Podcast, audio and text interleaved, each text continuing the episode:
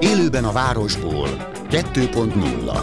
Minden, ami közlekedés. Ától Z-ig, autótól az ebráig. A műsorvezető Fábián László. Hey, da, ho, da, ho. Jó napot kívánok, köszöntöm Önöket! Többször mondtam már Önöknek, hogy én szeretem a fővárosi közbringát. Szeretem, de azért be kell látni, hogy akadozik a rendszer. Oké, a kerékpárok jobbak a 2.0-ás tavaly indult rendszerben, de ahogy haladunk a korral, azért akadnak ott is problémák. Ugye a Bubi, ennek a neve, a fővárosi közbringa, ezek a zöld, bérelhető kerékpárok.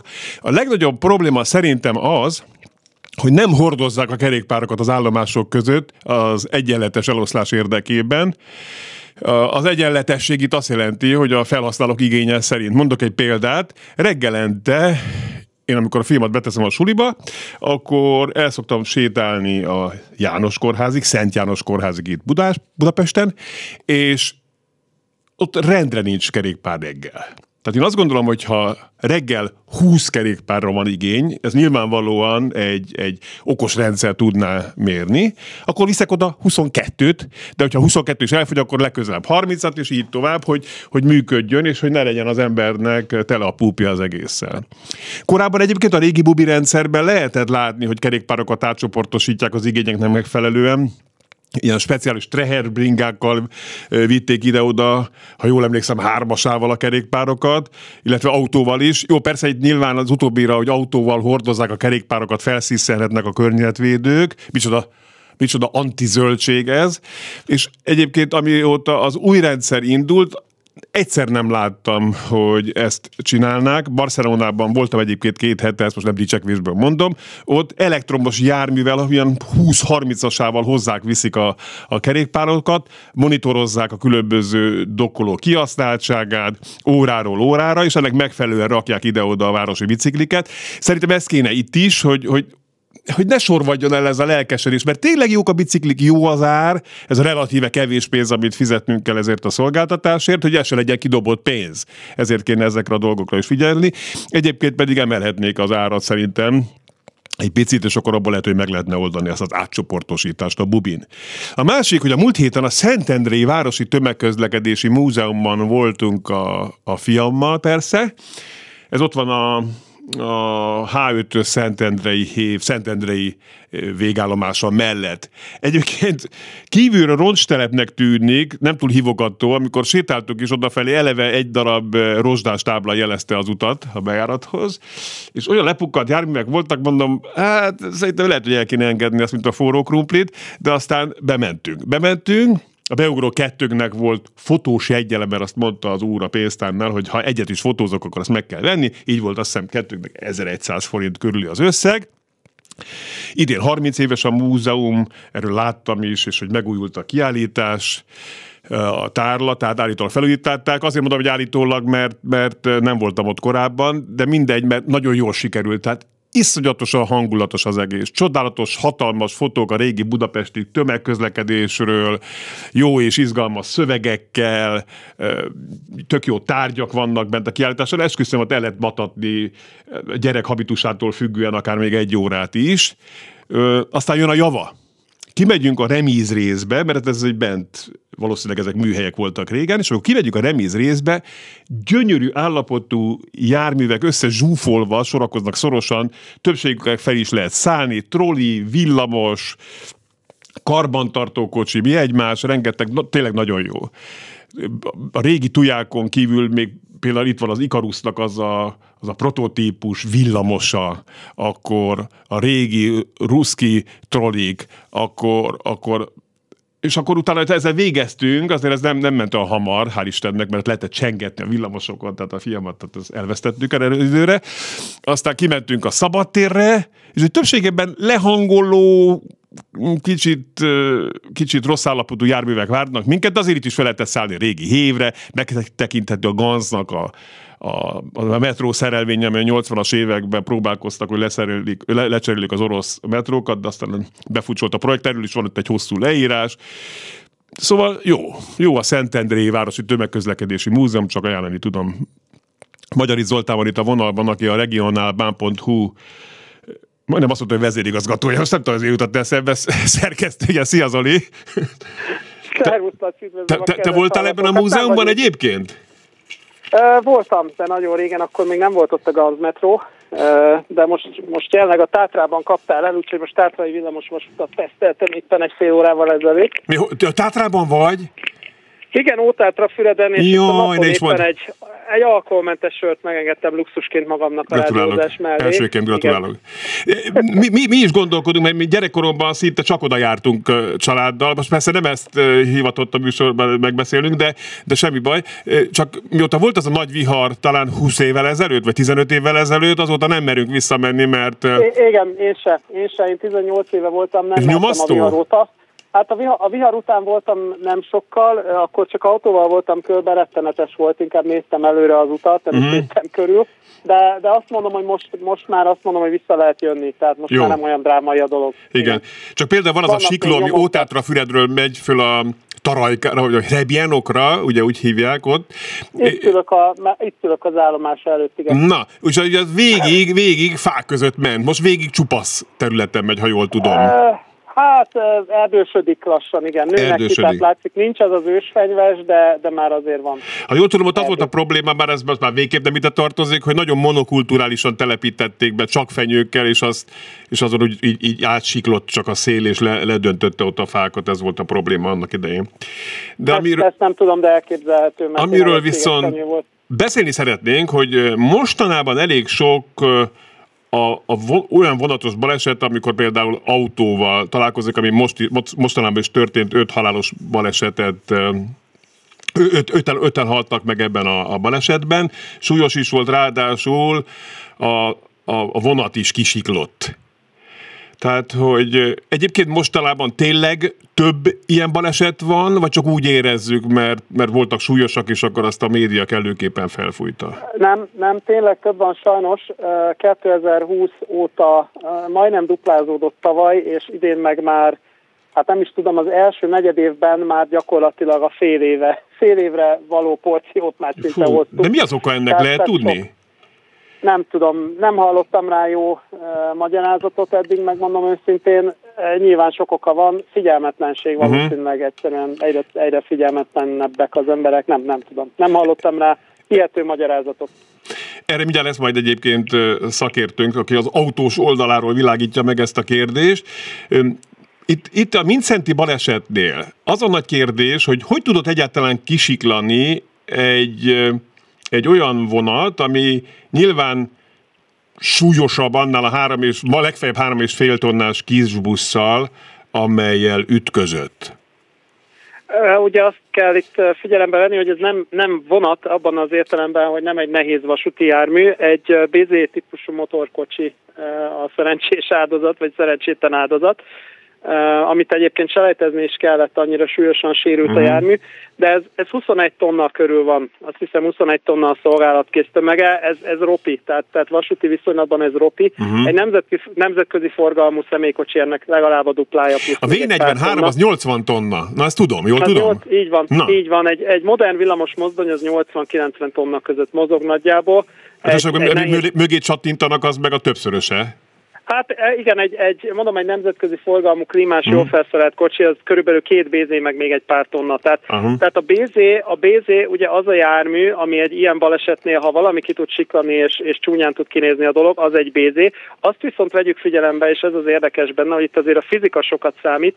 Volt egy nagyon látványos baleset, azt hiszem tavaly vagy tavaly előtt volt, Újfehértó és Császászállás között egy nagyobb bacska traktort ütött el egy vonat, és ott a 81-2 tonnás V43-as az elég rendesen elment a bozótosba. Tehát, tehát a kedvezőtlen az ütközés fizikája, akkor meg tud történni az, hogy a vasúti jármű is elgurul, leesik a pályáról. Ugye a nyomkarima tartja a vasúti járművet a pályán, és a nyomkarima az egy néhány centi magas perem gyakorlatilag.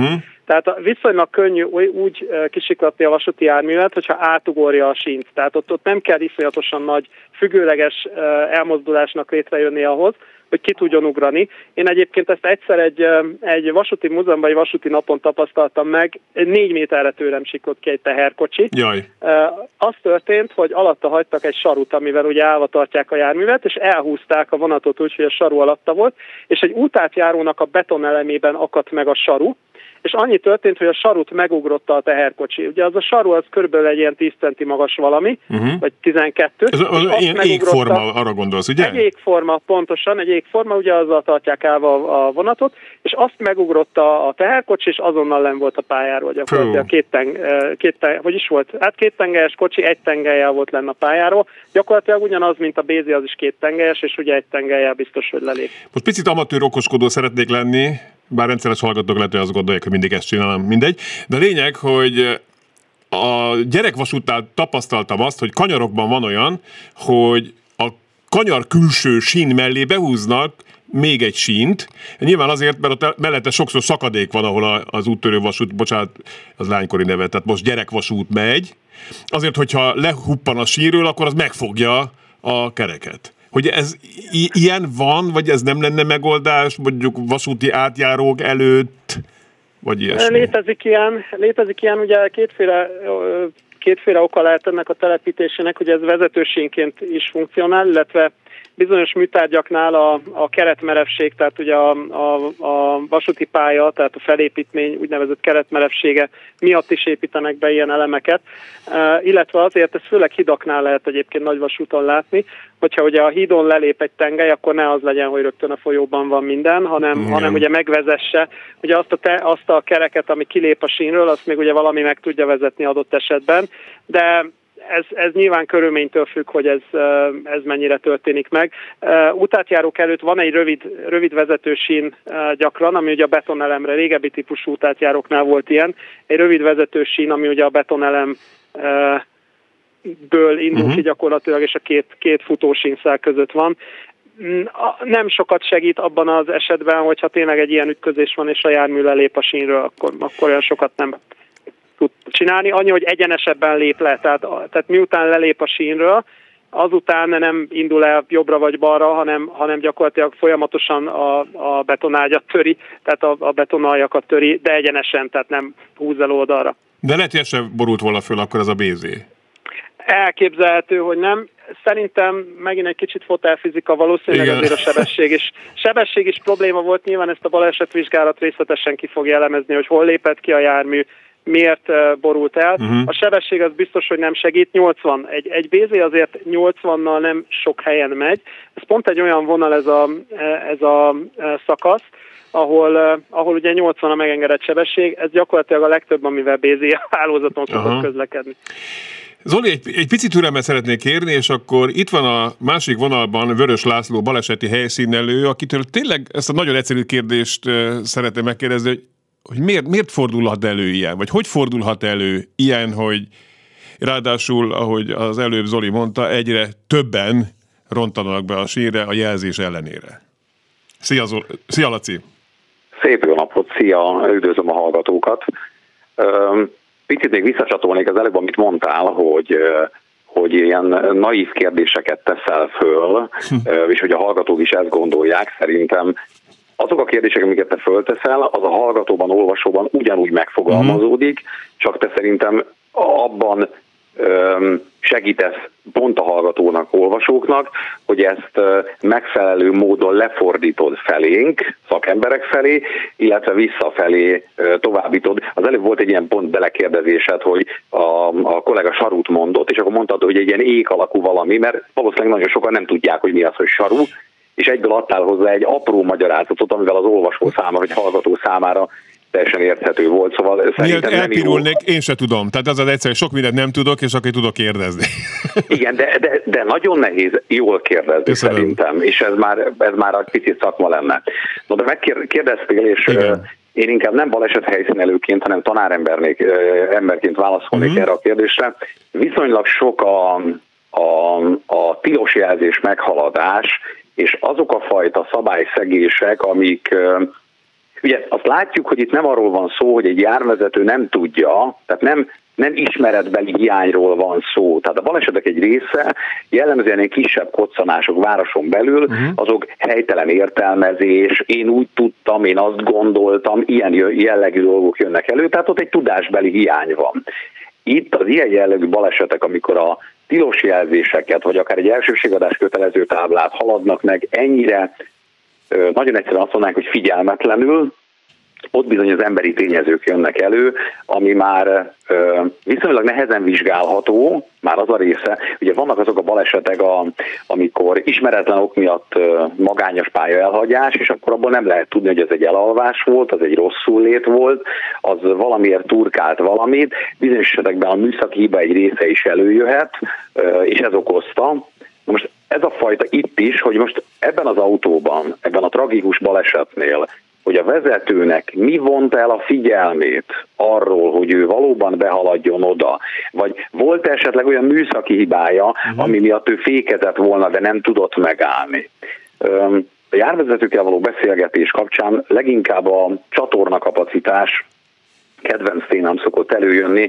Tehát konkrétan az, hogy egy ember egyszerre 7 dolgot, plusz-minusz 2-3 bitet tudsz eldolgozni egyszerre. Ez fáradtságtól, embertől is függ, egy csomó mindentől függ, hogy mennyit tud, mennyit képes egyszerre befogadni. Egy olyan járműben, amiben sokan beszélnek egyszerre, lehet, hogy beszélik, ahogy a hírekből lehetett hallani, ők dolgozni mentek reggel, lehet, hogy beszélték éppen a munkához szükséges dolgokat, beszélték, hogy akkor mi lesz reggel, hogyan lesz reggel, élménybeszámoló, te mit csináltál reggel, hogyan csináltad, szól a rádió, igen, ez lesz, az lesz, és nagyon hamar eljut oda az ember, hogy ezt az ő számára maximális csatornakapacitást telíti. Onnantól kezdve, hiába van előtt egy vasúti átjáró, ő nem biztos, hogy feldolgozza, és nem a szemével van probléma, nem a fülével, nem szervi probléma van, egyszerűen feldolgozásra, információ feldolgozási probléma lép fel. Laci, van erre nem olyan megoldás, hogy amit úgy se fogad meg senki, bocsánat, hogy így mondom, de tőled ez körülbelül olyan, amikor mondják reggel, hogy kérjük a kedves lakosságot, hogy a tömegközlekedési eszközeket vegyék igénybe, és ugyanúgy állnak sorban az autók a városban, hanem valami olyan, amit meg tudunk fogadni, vagy valami, ami üt, amit most megértek, és atya úristen, ilyet többet nem csinálnak. Van-e ilyen?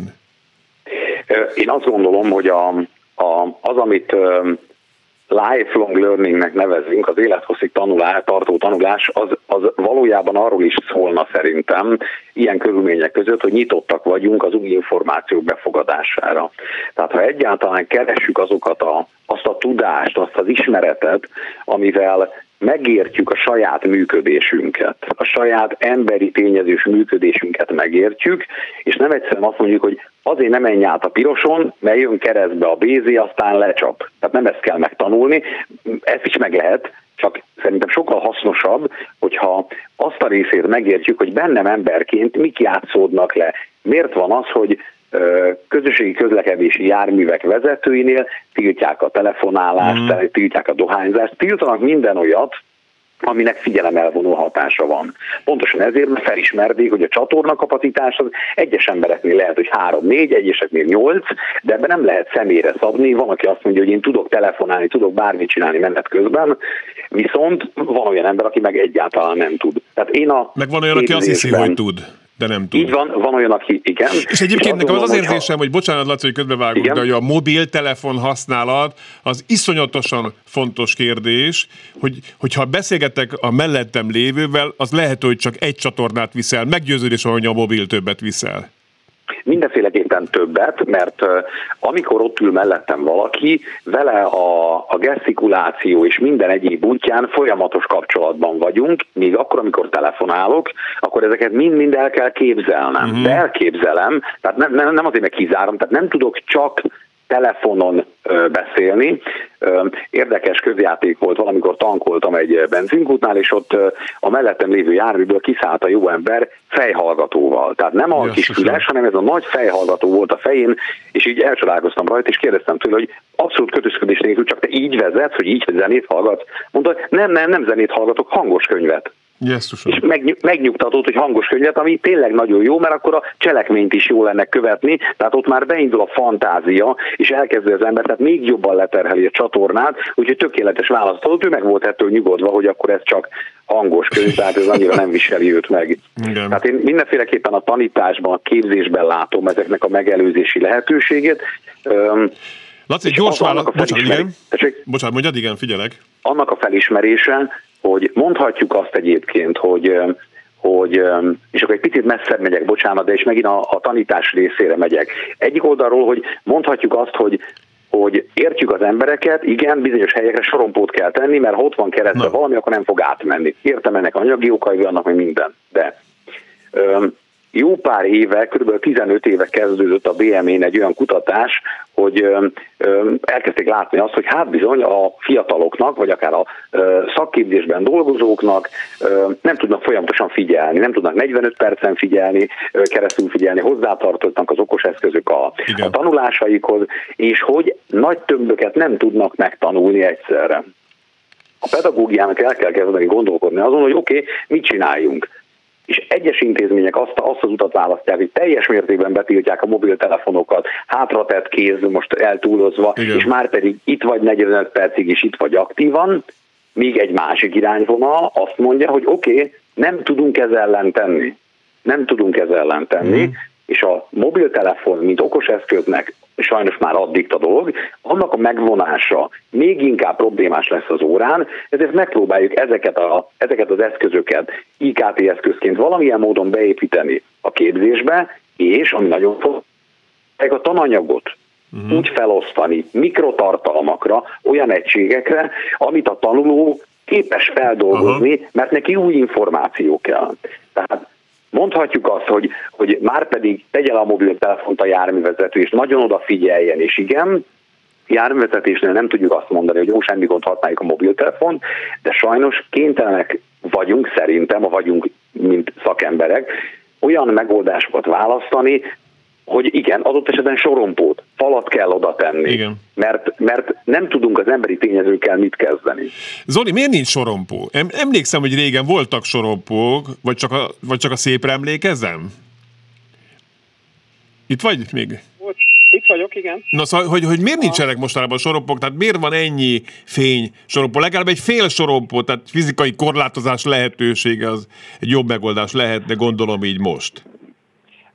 Lehet, hogy a szép emlékezel, meg lehet, hogy több sorompó volt. Sok olyan volt, ahol kézikezelésű sorompó volt, és ugye amikor a sorompóőr szolgálatokat megszüntették, nyilván ahogy munkaerőköltség növekedett, technika javult, megszűntek a kézikezelésű sorompók, és ugye fénysorompót telepítettek helyette, és ugye az volt a mondás, hogy azért az is biztonságosabb, meg kevesebb ideig van zárva. Sok helyen ugye kiegészíti ezt egy félsorompó. Igen.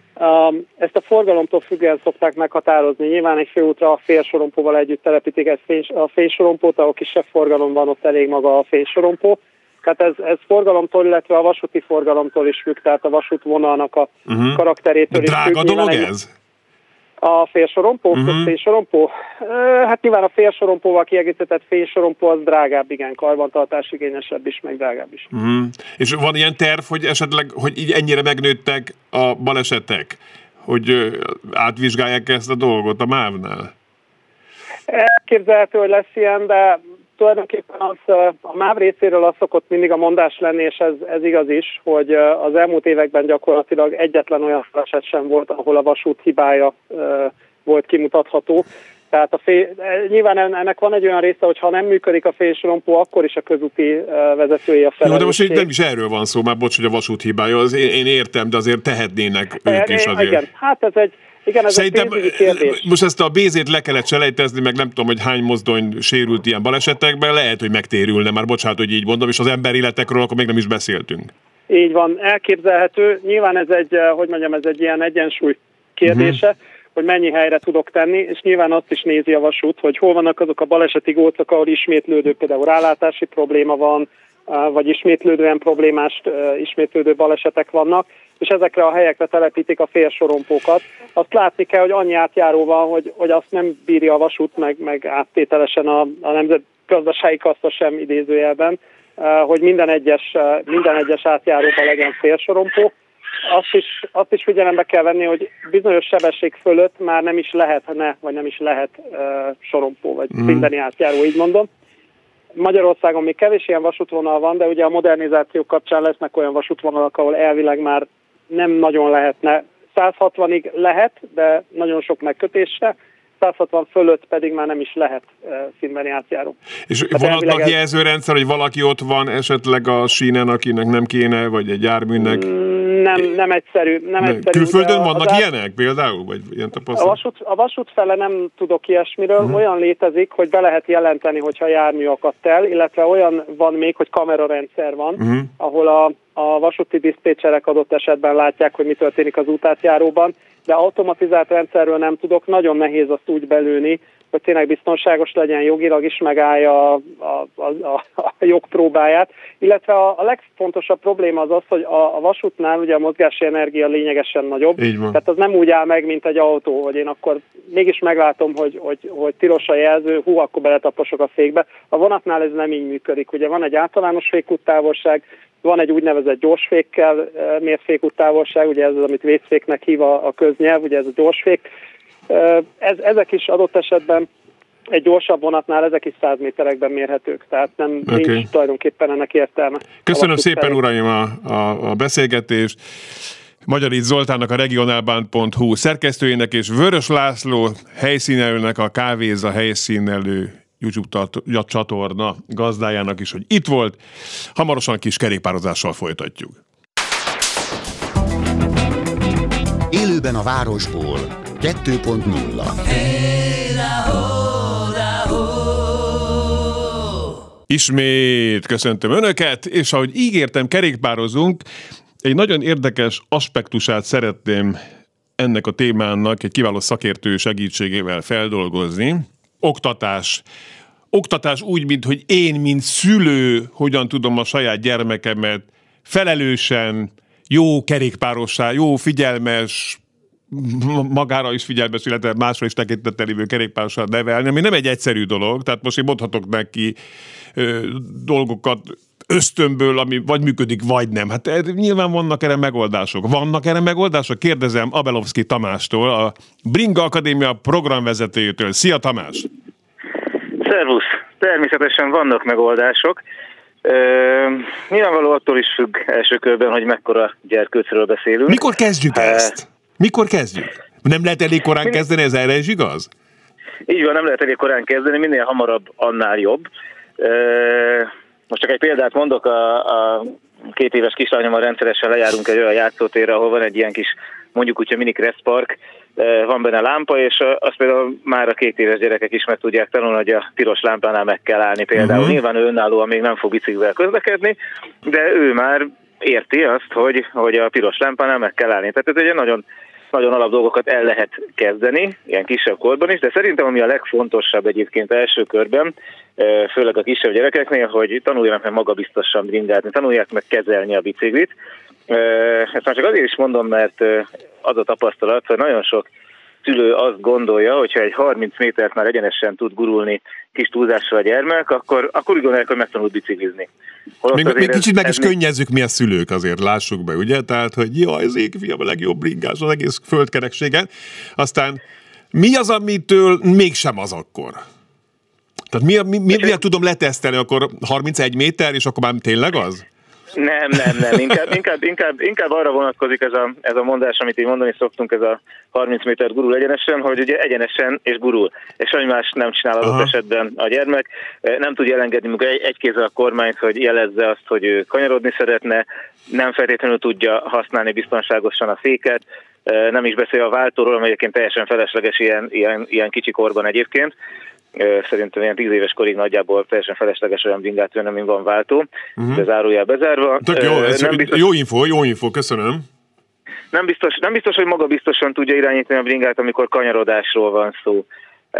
Nem biztos, hogy maga biztosan tudja irányítani a bringát, amikor egy rosszabb minőségű úton kell közlekedni, nehogy Isten, egy nem aszfaltozott úton, ahol esetleg kavicsos, sóderes felület van, amelyikként tök jó lehet bringázásra, de ha még nem találkozott vele, nem tanulta meg, hogy ott hogyan kell irányítani a bringát, akkor ez kellemetlen meglepetésként érheti a gyermeket. Én zárójelben mondom, sokszor még a felnőttek esetében is az van, hogyha le kell menni az aszfaltról, egy kicsit megijednek, hogy te jó ég, most mi lesz még akkor is, hogy egy jó minőségű földútról vagy egy dózerútról van szó.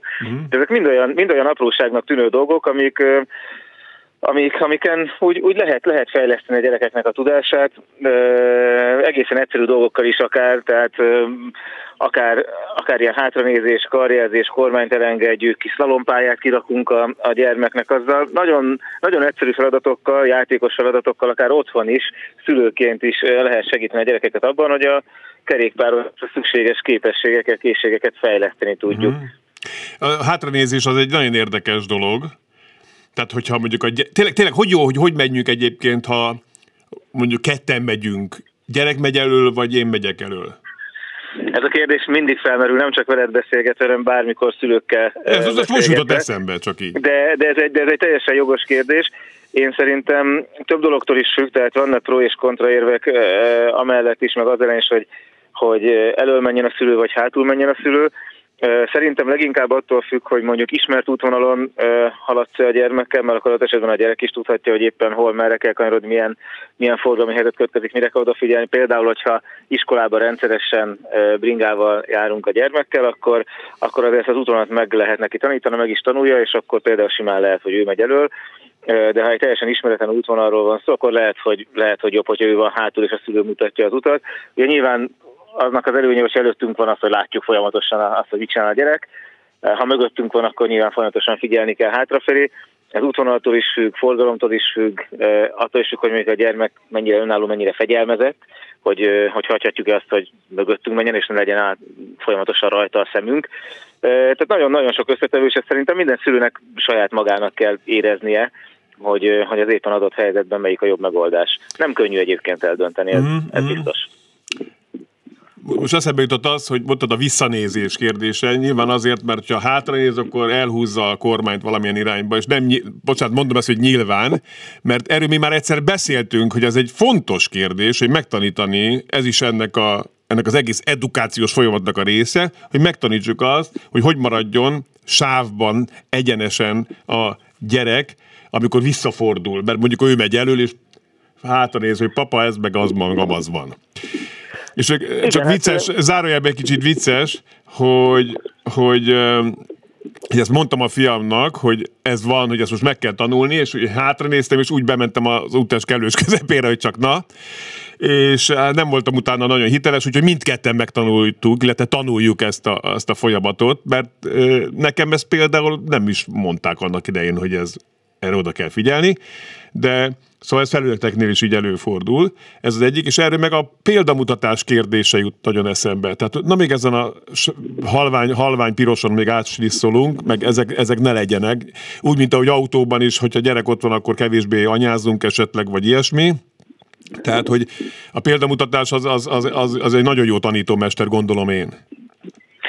Persze, ez a legfontosabb, az egyik legfontosabb dolog, hogy adott esetben, ha a gyermekkel együtt közlekedünk, meg persze akkor is, hogyha gyermek nélkül közlekedünk, akkor tartsuk be a szabályokat. Sityakot fölveszünk mindenképpen, ugyebár. Így van, tehát tartsuk a szabályokat, hogyha a gyermeknek azt mondjuk, hogy neki kötelező sisikot hordani, akkor azért járjunk el a jó példával, egyébként sem árt senkinek, de nagyon sokszor látom egyébként azt, hogy a gyereken van sisak, a szülőkön nincsen. Azt szerintem nem annyira jó példa, nem. De legalább a gyerekkel már van sisak egyébként, ez is egy jó dolog, én azt gondolom.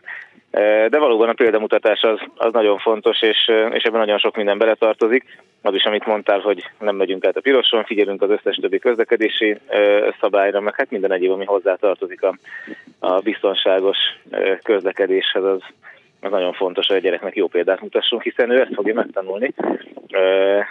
Nem tudom, 6-7-8-9 éves korban akár már, és utána már, hogyha esetleg egy picit rossz irányba indulunk el, akkor utána már nehéz visszatalálni a helyes ösvényre, főleg a gyerekek esetében.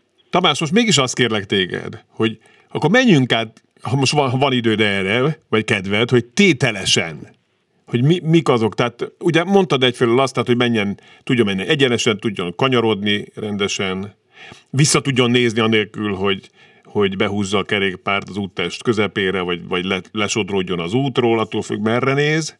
Mi van még? Hát szerintem igazából ezek a legfontosabbak. Mindenképpen a féknek a használata, tehát hogy tanulja meg a gyermek használni a féket. Én nagyon sokszor látjuk azt különféle rendezvényeken is, akár túrákon itt-ott, hogy a gyerekek lábbal fékeznek, főleg a kisebbek nem tanulják meg használni a féket. Uh-huh. Hát itt ugye az első féket ne bikázzuk be, mert különben mondjuk egy lejtő, mert akkor azért ott előre lehet bucskázni például, ugye? Igen, pont ezek, hogy egyszerre használjuk a két féket, ugye ezt is lehet és kell is tanulni. Nem kell félni egyébként az első fék használatától, hiszen egyébként az a hatékonyabb, hogyha nem csutkára behúzzuk ezt a fékkart, és átrepülünk a kormányon, az is hatékony, nagyon gyorsan meg lehet állni, csak nem biztos, hogy annyira biztonságos és fájdalommentes módszer, de a tény az, hogy hát meg kell tanulni a fékhasználatot is. Ugye a karjelzés fontossága, én azt nem tudom elégszer hangsúlyozni, hogy a kerékpáros az egyetlen módon tud gyakorlatilag kommunikálni, mondjuk a szemkontaktuson kívül a többi közlekedővel, azt, hogy a karjával mutatja, hogy ő mit szeretne csinálni, jobbra kanyarodni, balra kanyarodni, esetleg egy kikerülés, parkolóautó akadály kikerülésénél is ugye ez szóba kerülhet, és nagyon fontos, hogy mind a két karral magabiztosan el kell tudni engedni a kormány. Nagyon gyakran látjuk azt, nem csak gyerekeknél, hanem felnőtteknél is, hogy az egyik kézzel megy, a másik kézzel kevésbé, vagy akár egyáltalán nem. Hiszen nem csak balra, vagy nem csak jobbra fogunk kanyarodni, ez biztos. Ugye a hátranézésnél, ahogy említetted, ott nem is maga a hátranézés a legfontosabb, bár egyébként az is, hiszen azt külön ki szoktuk emelni, ugye megint csak, hogyha arra gondolunk, hogyha valaki autót vezet, akkor azért ideális esetben mielőtt bármit csinál, bármilyen manőverbe belekezdene, azért belepillant a visszapillantó tükörbe. Igen. Ugye a bringásnak nincsen visszapillantó tükör, csak úgy tud tájékozódni a környezetéről, arról, ami mögötte van, hogy ott a hátranézés. A hátranézésnek ténylegesen nézésnek kell lenni, és nem csak egy pillantásnak, amivel fel tudjuk mérni azt, hogy mi van mögöttünk.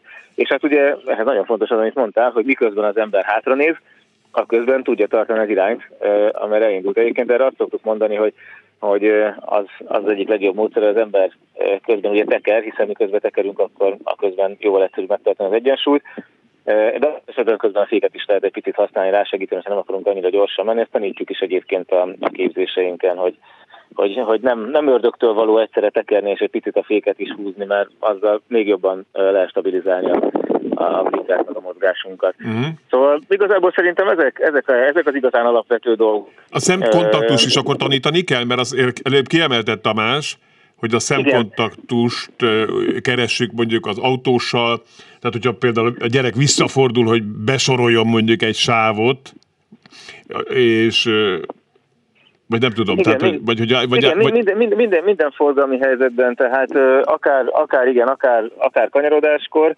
akár mondjuk egy kereszteződéshez közelítve, akár elsőségem van, akár nem, azért célszerű felmérni azt, hogyha nekem van elsőségem, akkor tényleg észrevettek engem, mint bringás. Ugye a bringás sokszor nem veszik észre, nem rossz indulatból vagy valami, hanem mert aki gépjárművet vezet, autót vezet, vagy akár még nagyobb járművet, az alapvetően az van a fejében, hogy amikor egy kereszteződéshez ér, vagy kanyarodni akarok, egy hasonló méretű járművet keres, úgymond a szemével, hogy elengedje, vagy ne engedje el, attól függően, hogy kinek van elsősége, és sokszor a bringást észre sem veszik, mert nem azt keresik a járművezetők, nem ugyanolyan járműveiken. Ez még a motorosokkal is előfordul, hogy azért azt nem veszik észre a motoros, mert egészen teljesen mást keres az, aki egy autóban ül, mint aki egy motoron vagy egy bringán. Tehát a szemkontaktus az nagyon fontos, mert fel tudom venni a szemkontaktust a másik közlekedővel, akkor arra azért van esélyem, hogy akkor ő észrevett engem, hogy ő megadja az elsőséget, számol a jelenlétemmel, hogy én ott vagyok az úton, és bringásként én is ott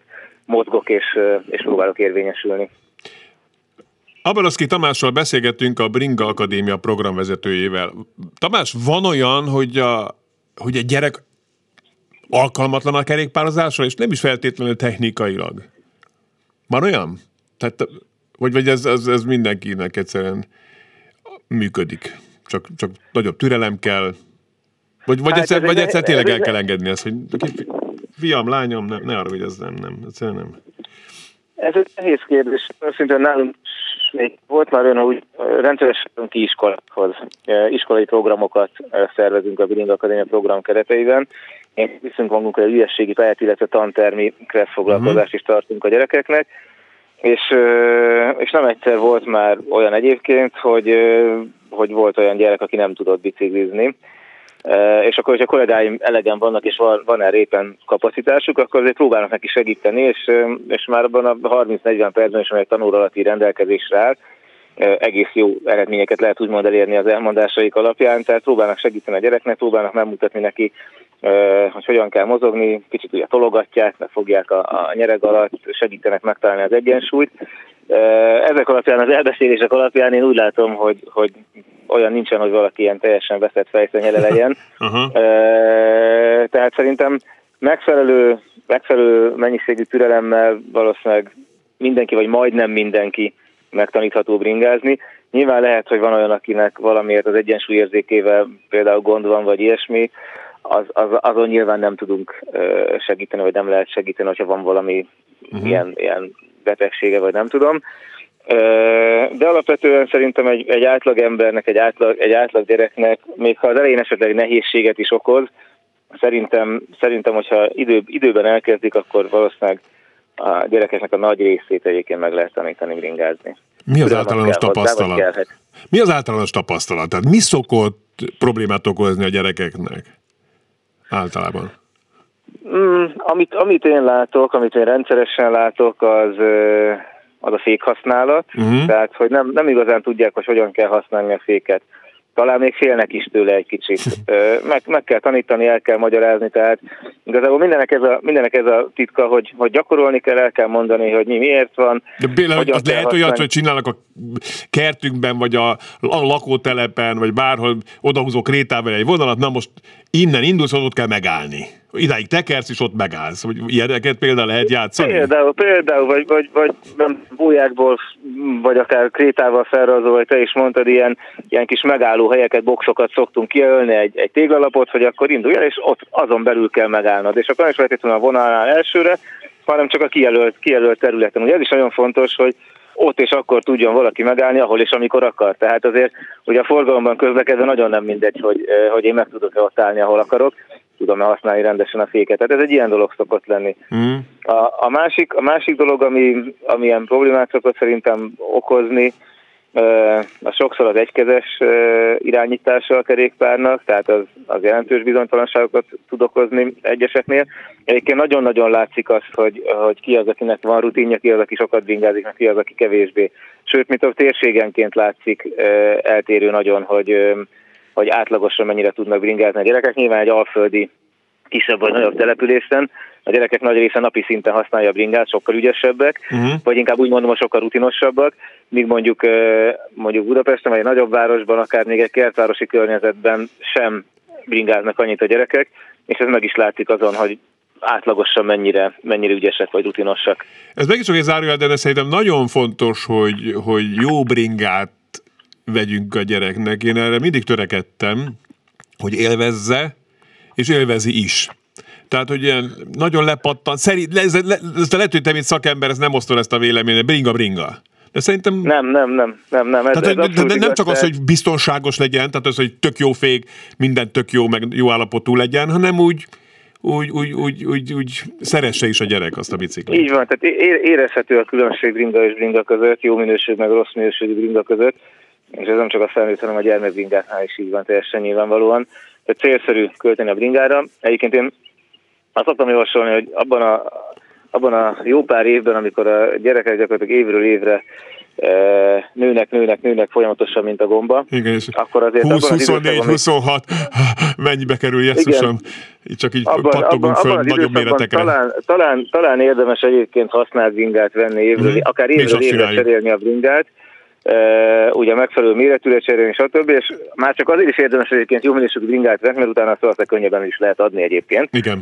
Meg jobban megőrzi az értékét, de nem is az a lényeg, hanem tényleg az, hogy teljesen más felülni egy jó minőségű, jól összerakott bringára, mint egy rosszra. Így van. Ez teljesen egyértelmű. Tamás, kreszből mit tanítsunk a gyereknek, ami nem is unalmas, bár nekem sose volt unalmas a kereszt gyerekkorom, én akkor is imádtam már, de mi az, ami alapvetően fontos, hogy jó kerékpárosok váljanak.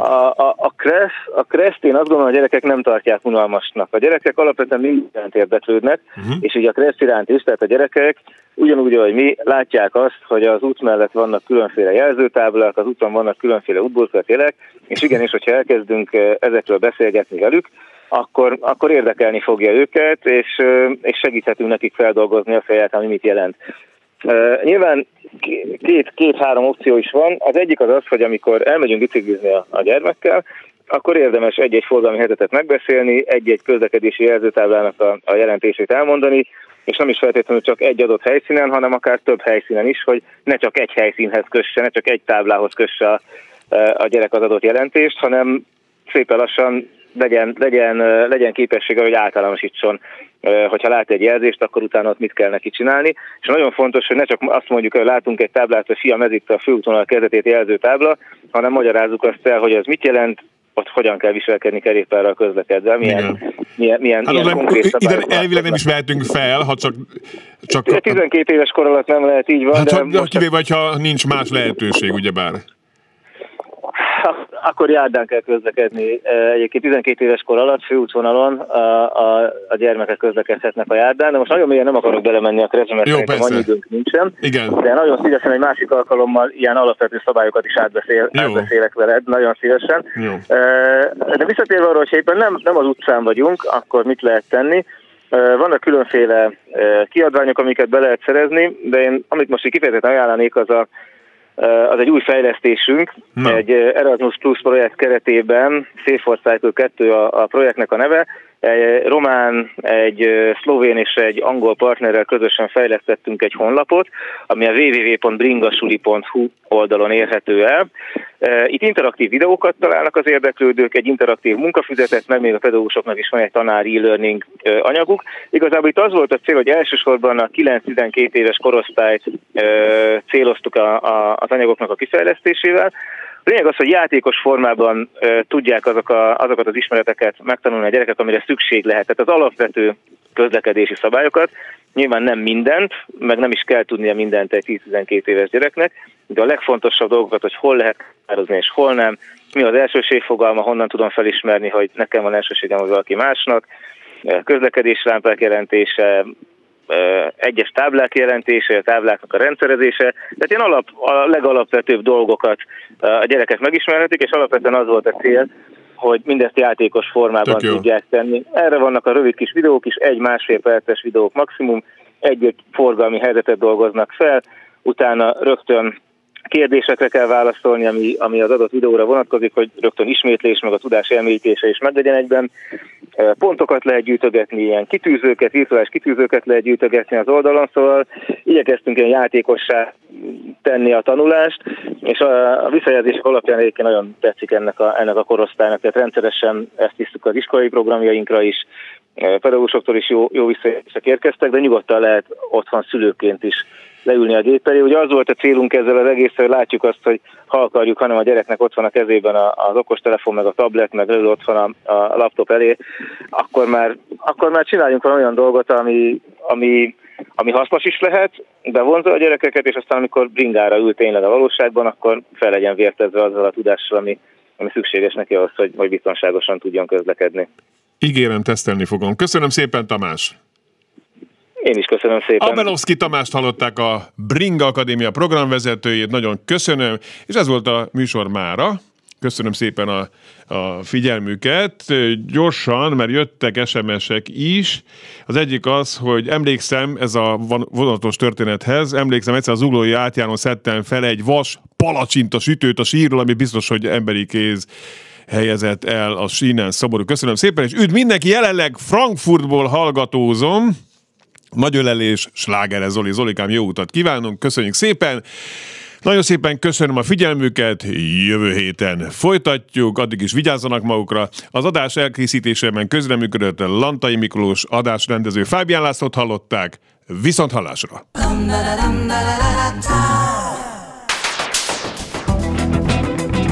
Élőben a városból 2.0. Minden, ami közlekedés. A-tól Z-ig. Autótól az ebráig.